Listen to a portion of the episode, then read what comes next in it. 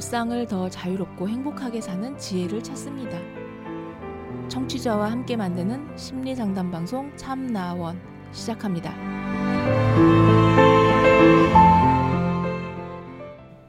안녕하세요. 심리 상담 방송 참나원 시즌 8 제 22화 다섯 번째 이야기 시작하겠습니다.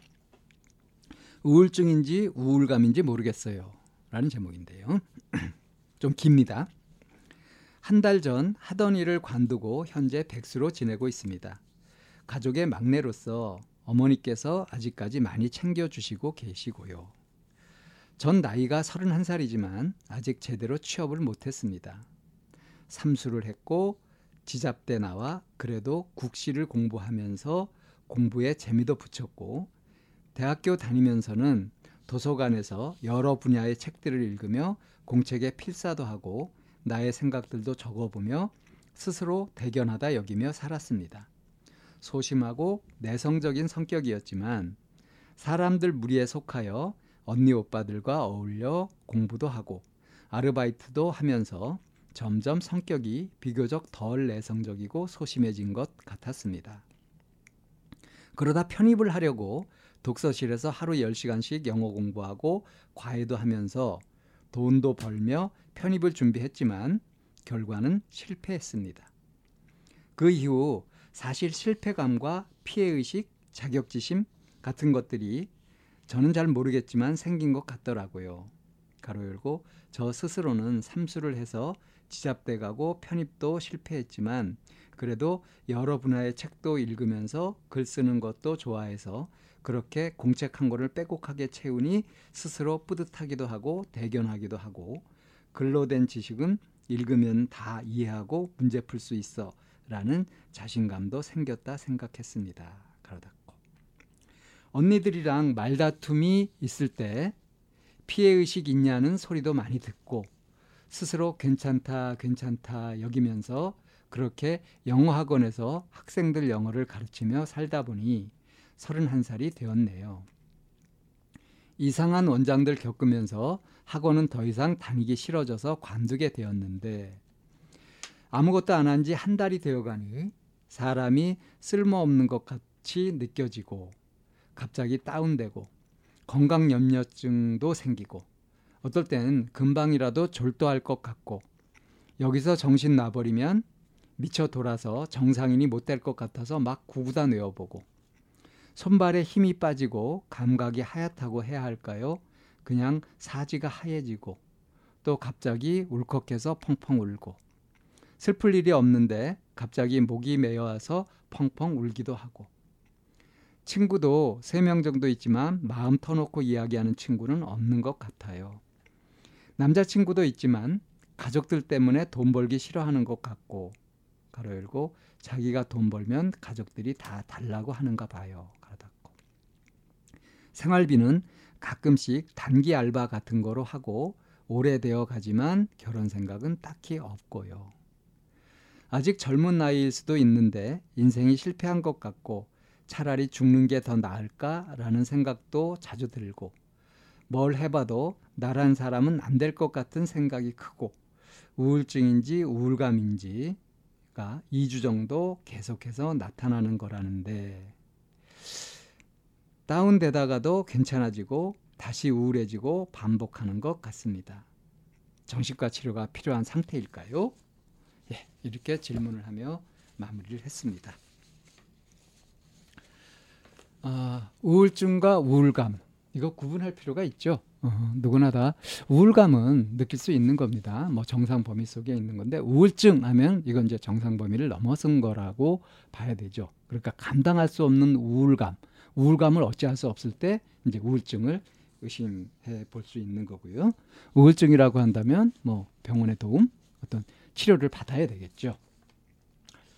정신과 치료가 필요한가요? 라고 했는데 지금 어, 이 사연을 얘기한 이 상태를 보면 사실은 정신과보다는 이 심리 상담이 더 적절한 거거든요. 근데 우리 사회에서 심리 상담이 그닥 그렇게 큰 역할을 못 하다 보니까 아, 이게 심리 상담에 딱 맞는 사례인데도 사람들이 정신과부터 찾는 것 같습니다.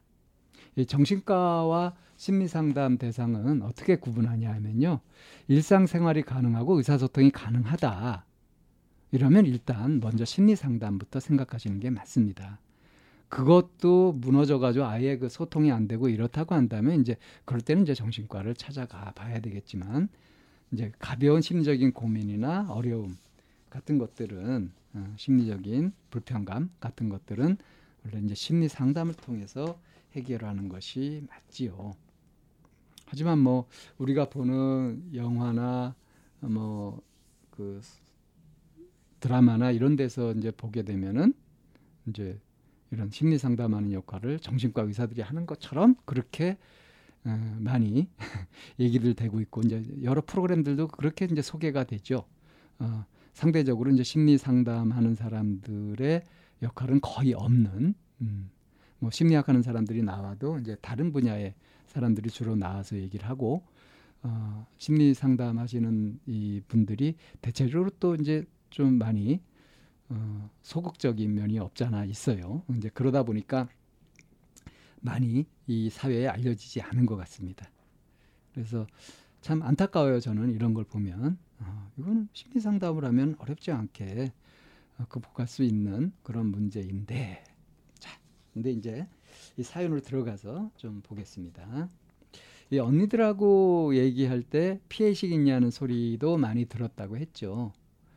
아마 이 언니들이 심한 얘기한 게 아닐 겁니다.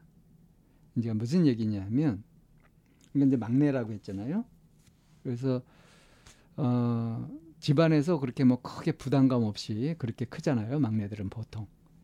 근데 이제 자기가 삼수해가지고 그것도 지방대를 이렇게 지잡대라고 표현을 했어요. 어, 그렇게 했고 어, 그리고 편입하다가 뭐 실패했고 어, 이제 그러다 보니까 어떻겠어요? 자기 자신이 스스로 어, 내가 유능하다 이런 생각을 하기가 어렵겠죠.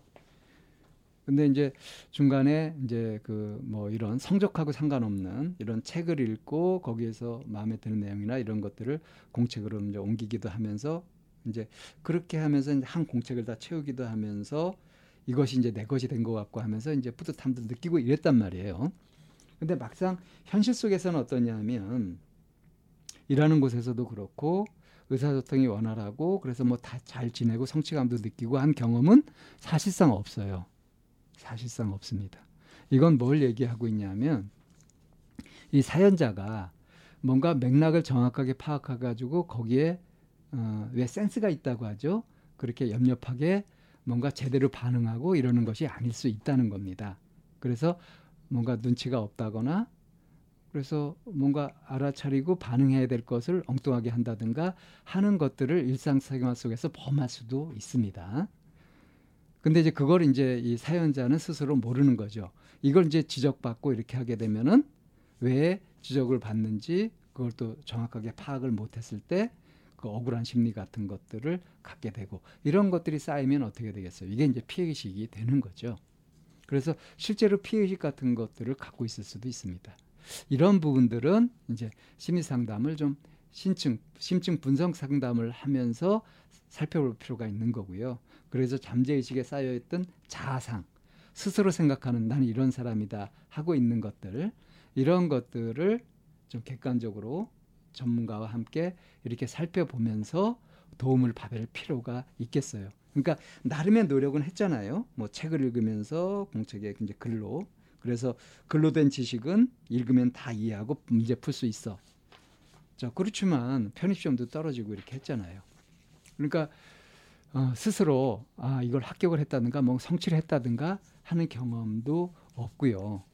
그래서 어, 이제 학원에 영어 학원에서 이제 학생들 영어 가르치면서 이렇게 살다가 이제 나이들을 이렇게 먹게 됐고 그럼 이제 이상한 원장들 겪으면서 결국 이제 그만두게 됐다고 했는데 일을 그만두고 나서 이제 뭔가 건강 염려도 생기고 다운되고 이런 불안한 증상 같은 것들을 많이 느끼고 있어요. 자기가 쓸모 없어지는 건 아닌가 하는 걱정도 되고요. 그러니까 혼자 속으로 막 애써왔던 난 괜찮아, 난 괜찮아 막 이렇게 했던 그런 것들이 자꾸 무너지는 경험을 지금 막 하고 있는 거죠. 그래서 이 상태로 방치가 되면은 이제 마음이 점점 더 심하게 이런 걱정 같은 것들이 이제 실제처럼 느껴지고 하면서 확 정말 이상 증세 같은 거를 갖게 될 수도 있습니다. 그래서 지금 이렇게 고민이 되고 하는 이 시점이 딱 상담실을 찾아갈 적기라고 할 수 있어요. 더 늦기 전에 골든 타임 놓치기 전에 찾아가 보시라 하는 말씀을 드리고 싶네요. 지금 그러니까 이 말씀하신 거 이런 거 사연을 이렇게 올린 거 이런 것들을 보면 정신과 치료가 치료가 필요한 그런 수준은 아니고요. 그러니까 이제 정신과적인 질병은 아니고 왜 스스로도 얘기했듯이 이게 우울증인지 우울감인지 잘 모르겠다고 했잖아요. 아직 이제 우울증이라고는 볼 수는 없지만 실제로 우울감은 지금 느끼고 있는 거 아닙니까? 현실적으로 그렇게 하고 있잖아요. 그리고 이제 슬플 일이 없을 때 갑자기 목이 와서 펑펑 울기도 하고 이건 무슨 소리냐면 자기 마음을 직면하지 않고 있다는 얘기거든요.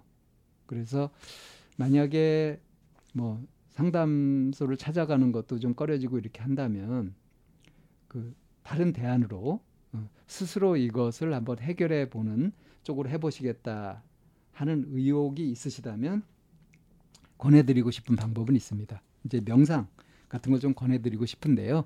명상이 이렇게 복잡하고 어려운 거 아니거든요.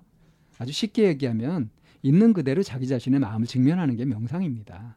그래서 내 마음이 이렇구나 하고 알아가고 그것을 받아들이고 그럼 막 어떤 생각에 사로잡혀가지고 어떻게 해야 된다는 것을 가지고 자기를 몰아붙이거나 이렇게 하지 않고 자기를 있는 그대로 놔둔 상태로 그대로 수용하면서 인정할 거 인정하면서 차분하게 선택을 하고 어떤 행동을 해나가고 이런 걸 해가는 것이 그게 명상적인 방법이에요.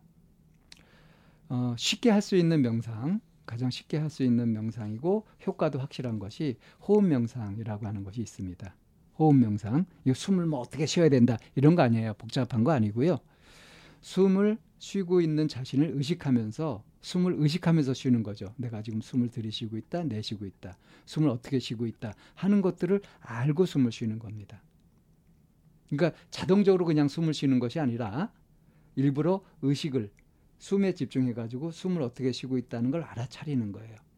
이렇게 하면서 한 가지는 이거고 다른 한 가지는 숨을 고르고 편안하게 쉬면 됩니다.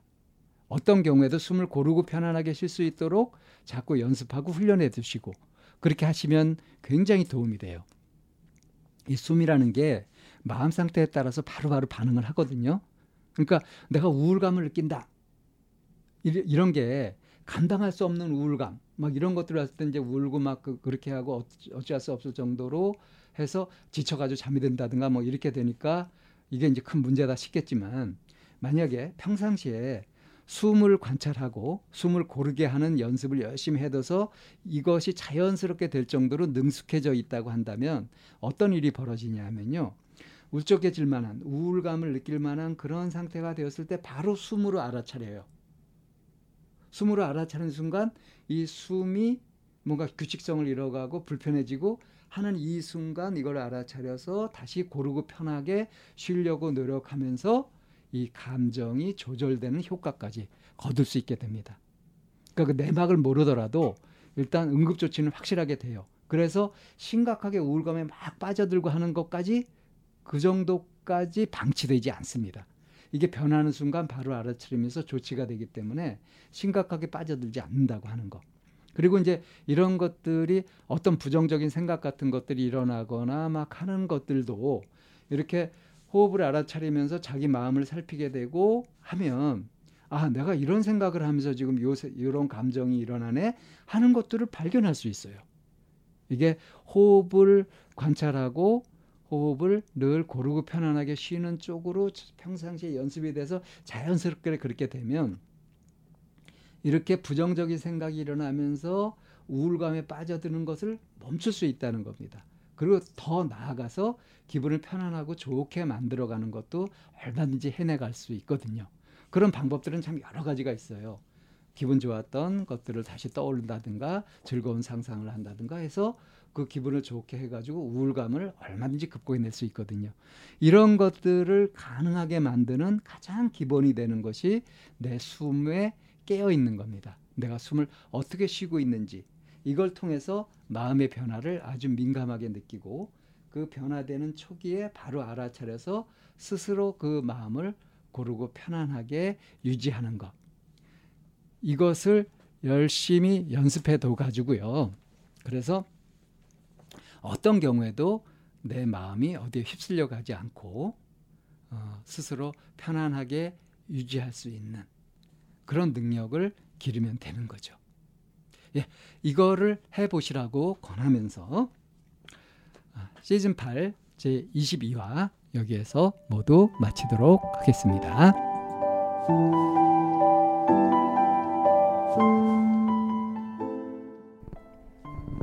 참나원은 쌍방통행을 지향합니다.